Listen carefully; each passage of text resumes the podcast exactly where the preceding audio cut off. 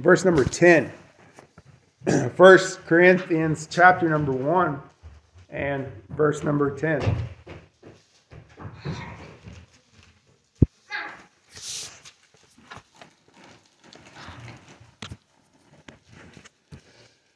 Now I beseech you, brethren, by the name of our Lord Jesus Christ, that you all speak the same thing, and that there be no divisions among you, that ye be perfectly joined together in the same mind and in the same judgment. For it hath been declared unto me of you, my brethren, by them that are of the house of Chloe, that there are contentions among you. Now, this I say that every one of you saith, I am of Paul, and I am of Apollos, and I am of Cephas, and I of Christ. Is Christ divided? Was Paul crucified for you? Were you baptized in the name of Paul? I thank God that I baptized none of you but Crispus and Gaius, lest any should say that I had baptized in my own name. I baptized also the household of Stephanas. Besides, I know not whether I baptized any other. For Christ sent me not to baptize, but to preach the gospel, not with words of wisdom, lest the cross of Christ should be made none effect. We're talking about doctrines, not dudes, proposals, not persons, ideas, not individuals. Pastor Richard Barcellos said this on a, a, radio program I was listening to about a dispute that was going on in his uh, denomination. And the point he was making was so much of the dispute didn't have anything to do with the doctrines being taught, but it was more about whose side you were on.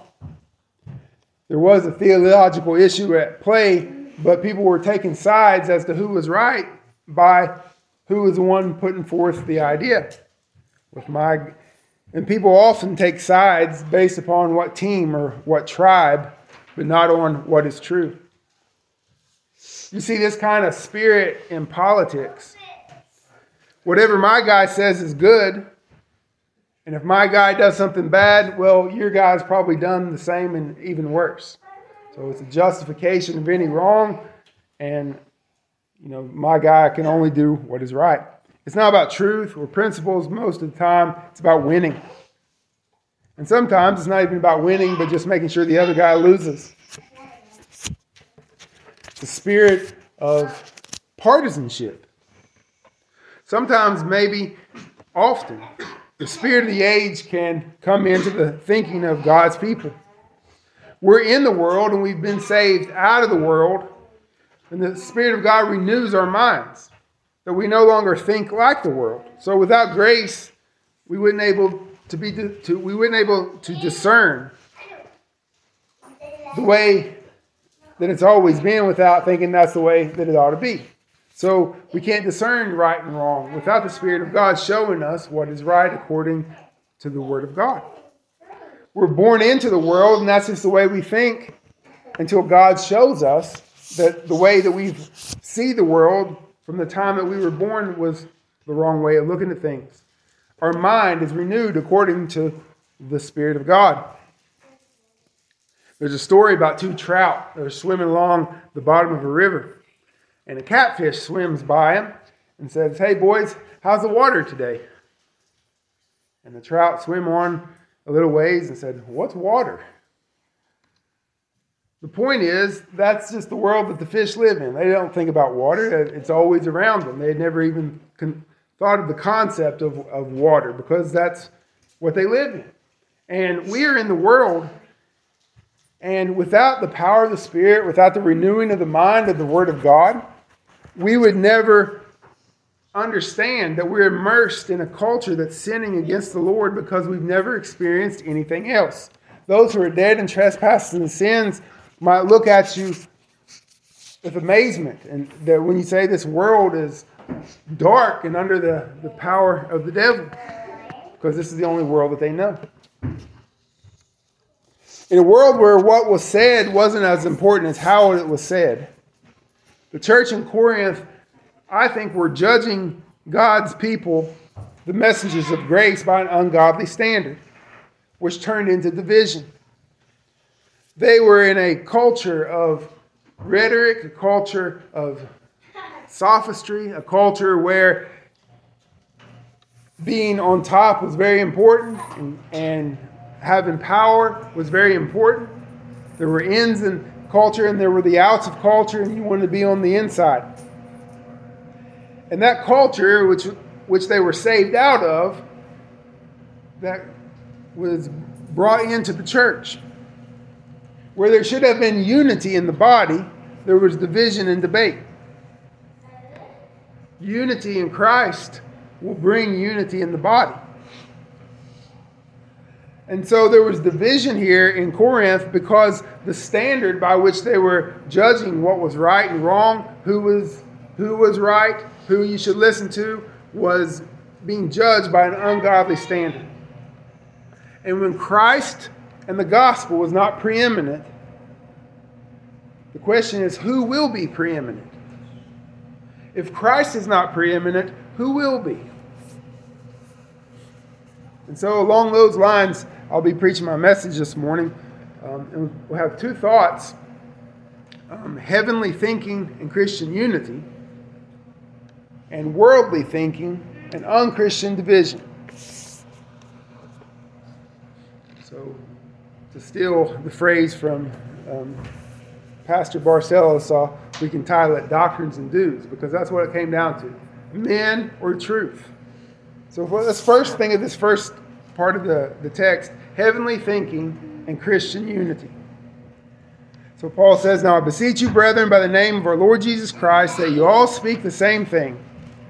There be no, there be no divisions among you, but that you be perfectly joined together in the same mind and in the same judgment. So here we have first an exhortation in the Lord to unity.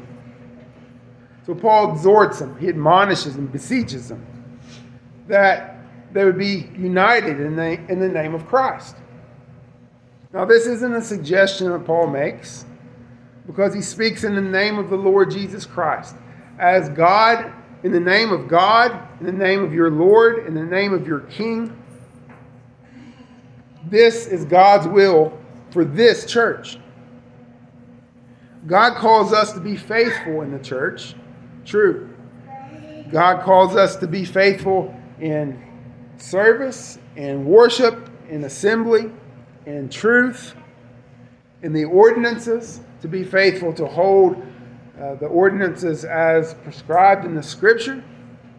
So we baptize believers as per the scripture, we, we immerse believers as per the scripture.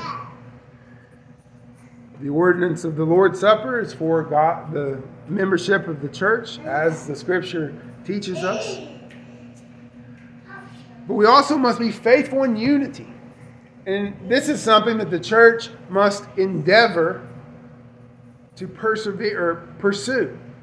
This is one of the missions that God Himself has called us to is to pursue this unity in love in the Spirit. Paul exhorts them as brethren. He said, I beseech you, brethren. I think this is a very subtle way that Paul is reminding them who were at odds with one another who they were odds, at odds with. Anytime there's a problem in the church, it's very tempting to forget who you're dealing with. Because we think, well, that's my enemy. That's my opponent. That's the person who disagrees with me. But really, Paul reminds these people right off the start, he said, Brethren.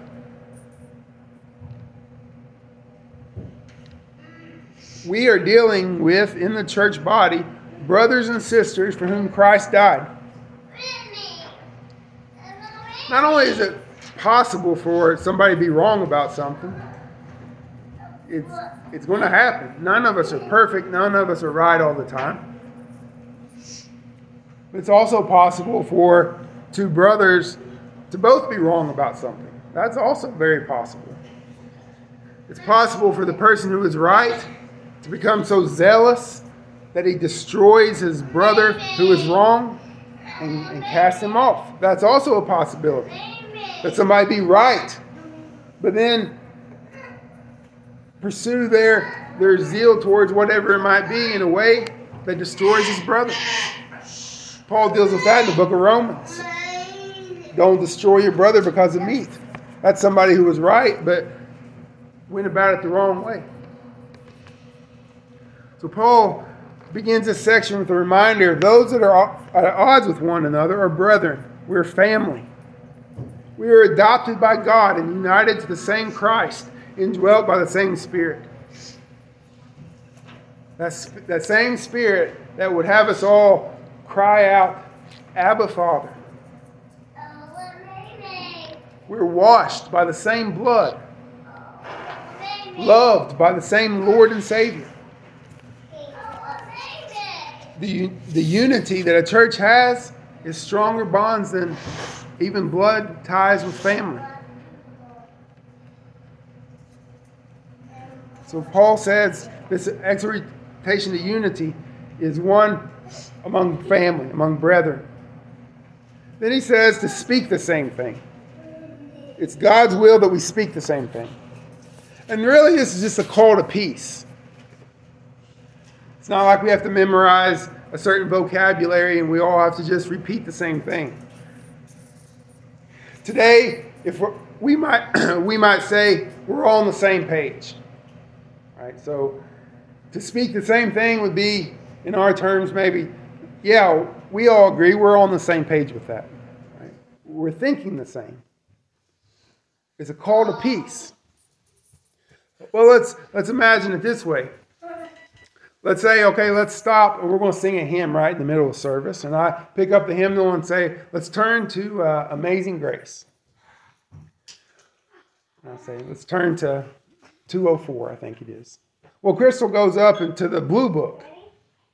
So I pick up this book and I say, let's turn to Amazing Grace. It's 203, actually. So I said 204, I meant 203. So you all turn to page 204. Crystal turns to 204 in the wrong book. I'm going to start singing Amazing Grace. Well, then Harold says, well, I don't want to sing Amazing Grace. I want to, I want to sing Trust and Obey. When Keith says, well, I want to sing A Child of the King.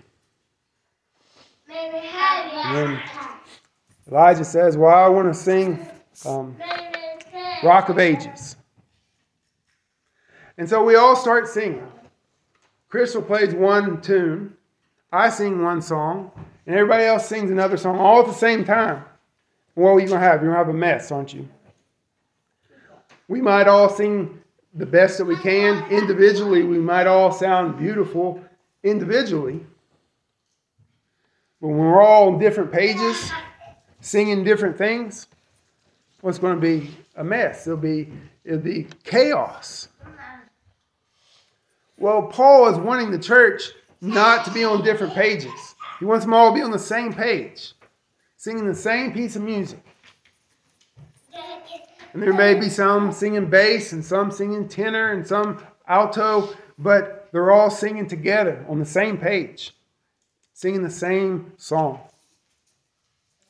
And so in the church, it's not that we all have to say the same thing, but we need to be on the same page with the same mind and thoughts and purpose. And so every person in the church with their own gifting of God singing their part, but it's all the same music.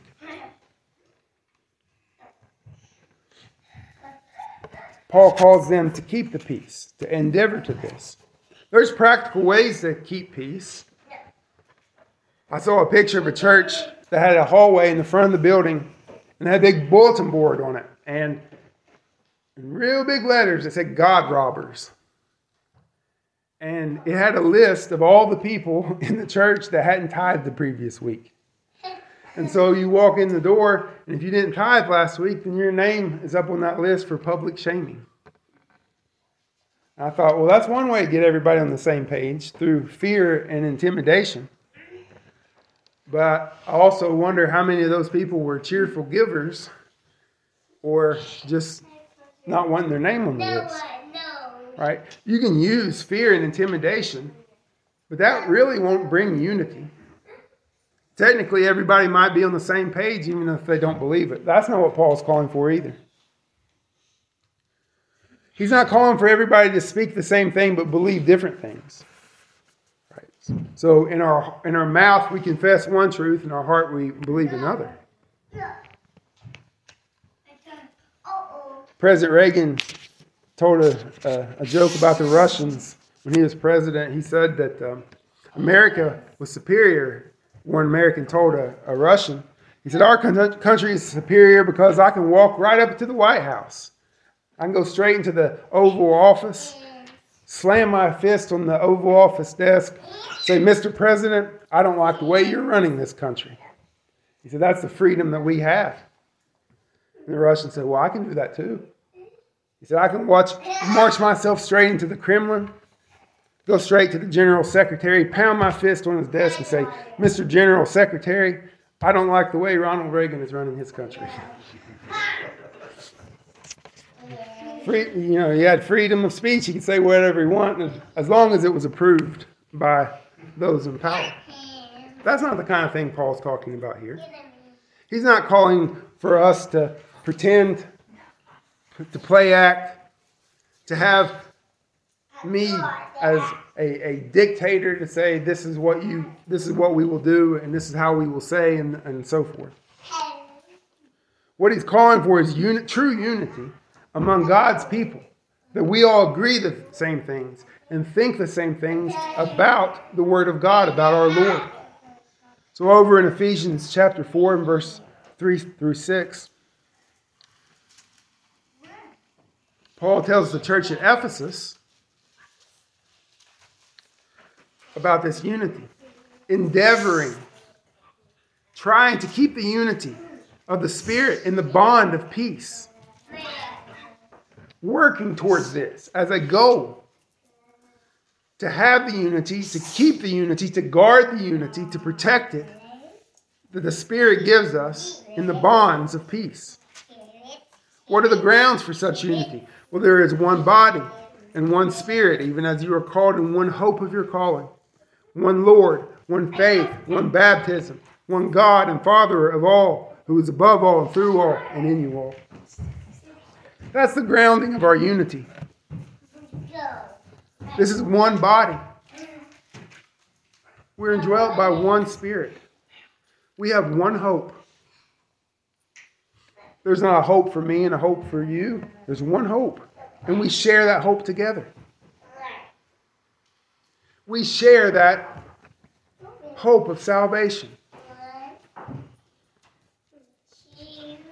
That I can talk to you and you can talk to me, and we would be agreed upon that one way of salvation. I could be laying sick, and you could tell me of our hope. Our hope. That's a great bond of unity.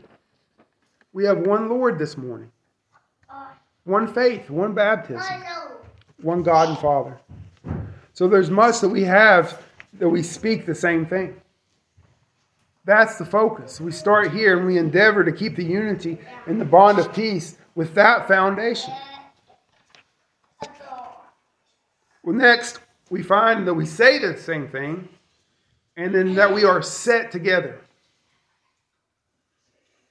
He says, And there be no divisions among you, but you be perfectly joined together in the same mind and the same judgment.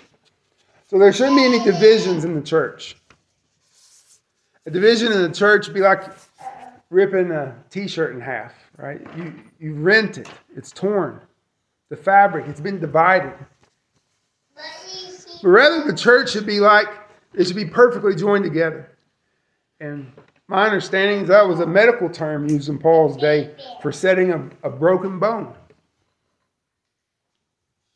So the church should be perfectly joined together, should be set back together.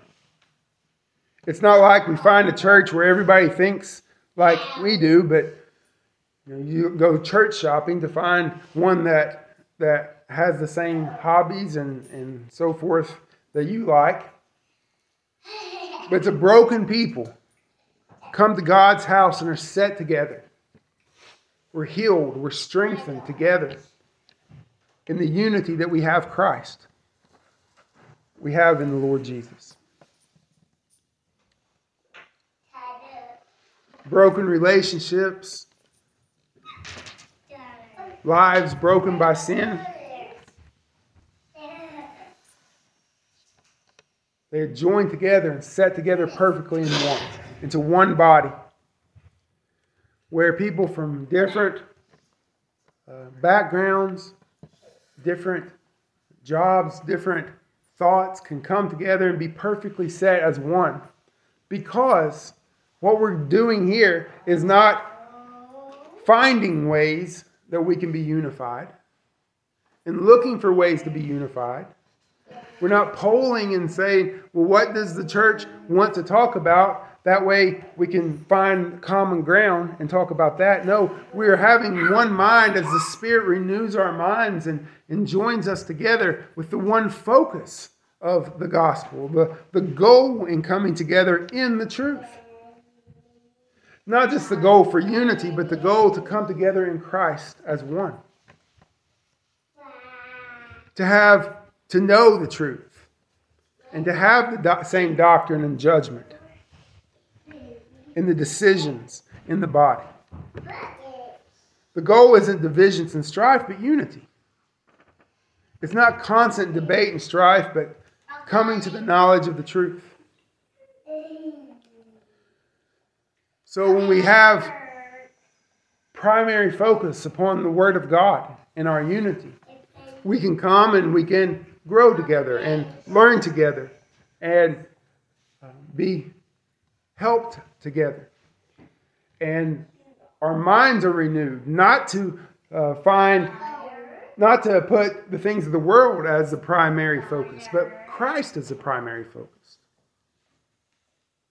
That we have something higher than ourselves to unify us. We have something transcendent, something eternal, someone transcendent, someone eternal that our hearts are tied to.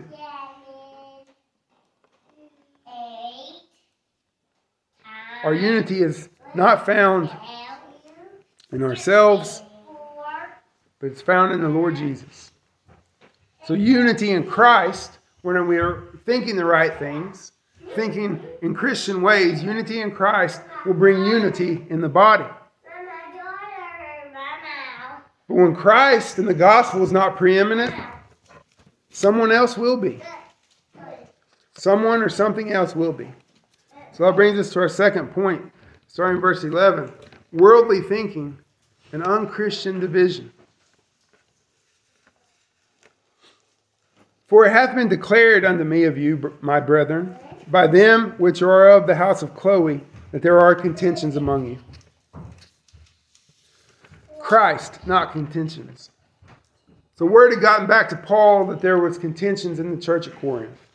Some sort of debate, some sort of argument and strife was present among the people of God. And based upon what he had just said, this ought not to have been. So Paul laid out the vision for a church, but in reality, they're like a broken bone or ripped up fabric. They're all singing songs in the church at Corinth, but from the wrong page. Read a little bit later, it was almost literally like that. People using their gifts, and everybody had a psalm, everybody had something to say, and, and people were talking in languages other people didn't understand. It was, it was chaos. What was the what's the centerpiece though that well you'll see throughout the rest of the book in instances like that? Well, whose house of God is it? Who is preeminent? What should have what should have been a place of worship, a place of love, a house of prayer, have become a place for debate and strife. There's nothing in the world quite so bad as to go to God's house when there's division. It's actually deadly. You know, this is First Corinthians, but if somebody got mad here, it's not like they could have went to Second Corinthian church. Down the street. It's not that because it's First Corinthian church and Second Corinthian church. Divisions here would lead people to stop worshiping at all, stop assembling at all. It was deadly what was happening here in Corinth to the people of God. Christ, not contentions, here is the theme. When we put Christ first, we can put things in the right order.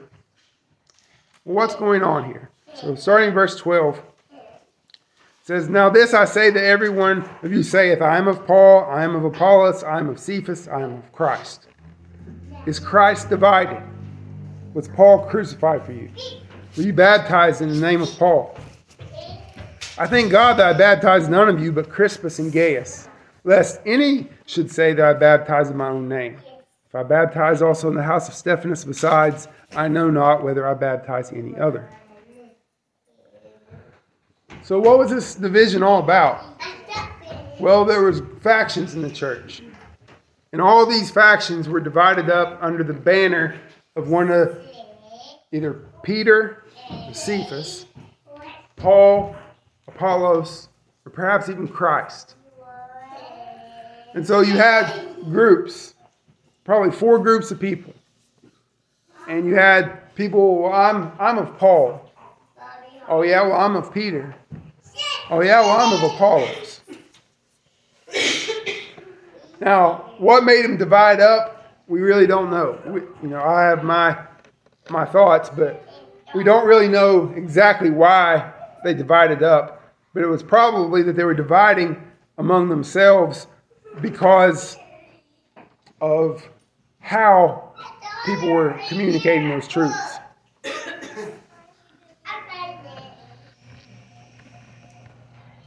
There's some clues as to why they were. For one, Paul included himself and Christ in one of the groups. So there was some opposition to Paul, and some people were taking up his name, being on Team Paul. But Paul didn't like that. He didn't like the opposition because he was teaching truth. But he also didn't like people who were gathering together and saying, Well, I'm on Team Paul. So, for whatever was going on here, it was more than just the doctrine that was being taught. Because obviously he's not opposed to his own teaching. Right? Paul's not going to rebuke someone for saying, I agree with what Paul has to say. And obviously, Paul's not against Christ, and he's not going to say to pe- rebuke people, well, I believe only what Jesus says. So there's something more to it that is above the, the doctrine or beside the doctrine. I think Paul boils it down to him and Apollos in chapter 3. And then you get to the next chapter in chapter 2, he's talking about the wisdom of the world, and I think that's where all this is coming from. The idea that the sophistry of worldly wisdom was the arbiter of who was true and who was right had settled in the minds of the people. Eloquence and presentation was very important in this time. It's important now, but there was an art to it um, in, in this culture. And for many people, it was more important how you said something than what you said. That's the same today. Right? People are, are more concerned how something is said than what is said. Years ago, it would have been if the preacher screams and pounds the pulpit, then he was really preaching. Didn't matter what he said. It's just if uh, you know, his face got red and he looked like his his head was about to pop, that meant he was really preaching. But did he say anything with, with hearing? Well, that didn't matter. Well, you know, it's always been like that. People want want to be shown something. But what about what was being said? The book, the, the scriptures tell us that Apollos was eloquent, that he was very mighty in scripture. Apollos probably come from a Hellenized uh, Greek culture, would have known all these um, devices of rhetoric. And would have used them well to pursue uh, truth. And people would have saw perhaps how Apollos spoke and the way he used his arguments. And so, well, obviously, Apollos should be head of the pack because he, he is eloquent. Now, this is this is what I'm assuming that the the issue is here. So Aristotle said the public speaker should show himself to be of a certain character, should know how to put to judge in a certain frame of mind. the speaker who appears to possess good sense, virtue, and goodwill will convince his hearers. And so, the, the way that public speaking was taught was you have to have an appearance of a good argument. You have to have the appearance of virtue. People judged upon that appearance. So Paul's not arguing against rhetoric because he uses it here. He's not arguing against persuasion because he uses it here. Saw in Sunday school. Paul desired that his words would be believed. He wanted people to believe what he had to say, and he, he did it with all of his heart. But the heart of the issue here is that men were dividing. They were dividing the church in distinctions in places that didn't matter, judging God's people by worldly standards, not by the unity that they had in Christ. Because Paul and Apollos and Peter and Christ were all on the same page. Paul was not a, teaching a different doctrine than Christ. Paul was not teaching a different doctrine than Peter, and Peter wasn't teaching a different doctrine than Apollos. They might have said things differently, they might have presented them differently, but they were all on the same page. One may have been, Paul may have been a tenor while Apollos been a bass. But they were all singing the same tune, the same doctrine. And Paul said, You are dividing the church where there is no division. The church had an eye problem. Look in verse 12.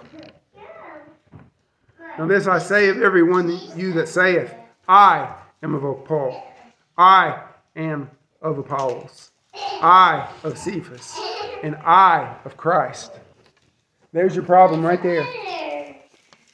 I. Not we, but I. I go this way. Well, I go this way. My judgment is this way. Well, my judgment is that way. Their division revolved around personalities and took the preeminence over the truth. So, what did, what did Paul say? What's his answer to this? He says, Is Christ divided? You all are divided. You're on Paul's team, you're on Peter's team, you're on Apollos' team. You're all divided, you're all ripped, you're like broken bones, all on different pages. Well, is Christ? Is Christ divided in mind and will? Is, if Christ is not divided, then how can the church be divided? Does Christ have different opinions? If division is the way it should be, then that would mean Christ was divided. This is a very good question to ask in situations like this. Is Christ divided?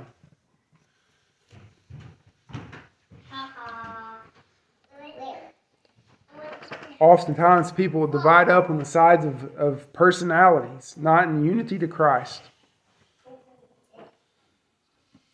We've all seen it. You've all been um, Baptist long enough to, to have seen where two prominent people get in a fight with one another and then sides are taken. Not on right and wrong, but well, this guy's my friend and I'm going to stick beside him and what he says is right. Well, this guy's my friend and I'm going to stick beside him because he's right. And churches, were divided because I am of this one and I am of that one. Is Christ divided though? Are we seeking his will and following the truth or judging by worldly standards? We say, well, I can't take a stand for truth because I'm of the other team. And the person who said the truth is on the wrong team. Was Paul crucified for you, he asked?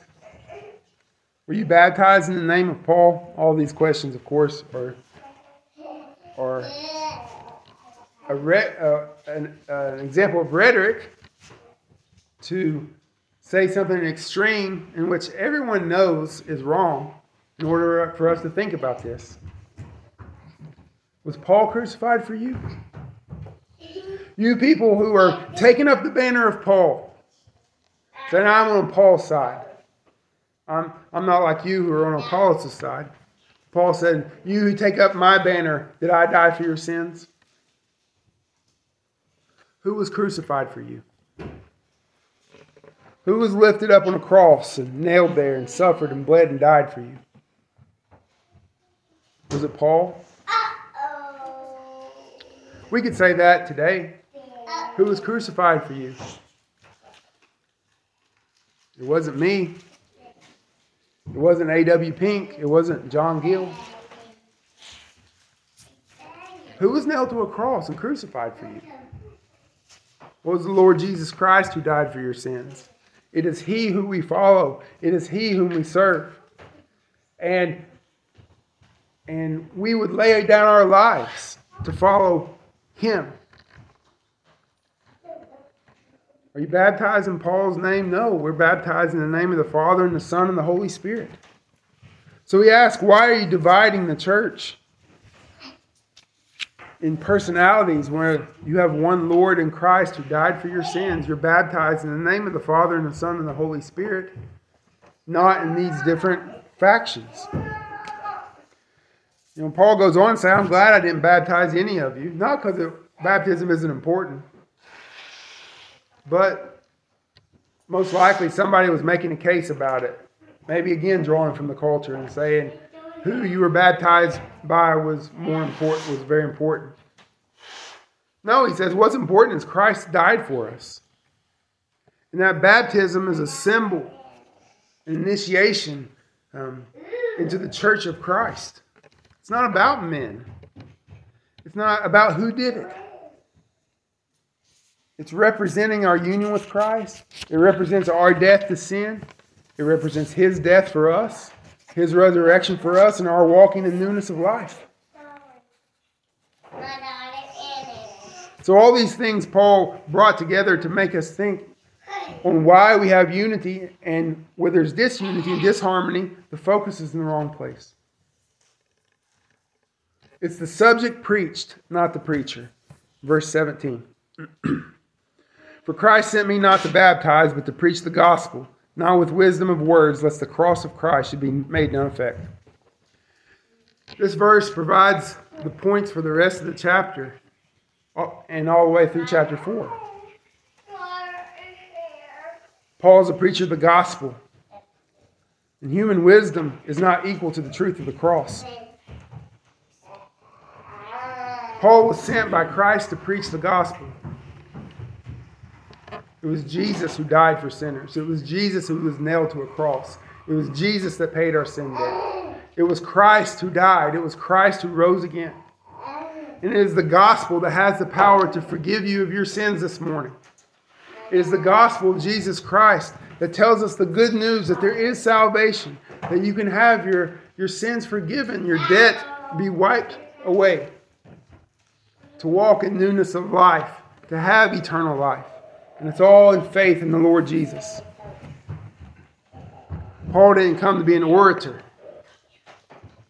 He didn't come to make himself look good. And we were, we were joking about the, the Gatorade and all, but I mean, if you left here and said, wow, what a great preacher, what a clever outline, what a powerful delivery, then I failed at the, my purpose. Because that kind of thinking makes the cross of none effect. It makes it empty. Because you come and say, I've come to, to hear him say something rather than I've come to hear of Christ. And that's Paul's point here. He wasn't saying that, it, and he won't say that, it, that you're just supposed to come and, and just read and then go home. But, but what he's saying is if the purpose lifts up the man, then, then the point is wrong. That devoids the cross of any power if the point is to say who's the better, better man. If worldly wisdom is lifted up high, then what about the cross of Christ? What room is there if, if, if you have the preeminence or if, or if Apollos has the preeminence? No, Christ must have the preeminence. To preach for personal elevation lifts the preacher up, makes preaching power the focus rather than gospel power. When Christ and the gospel is preeminent, or if Christ and the gospel is not preeminent, who will be?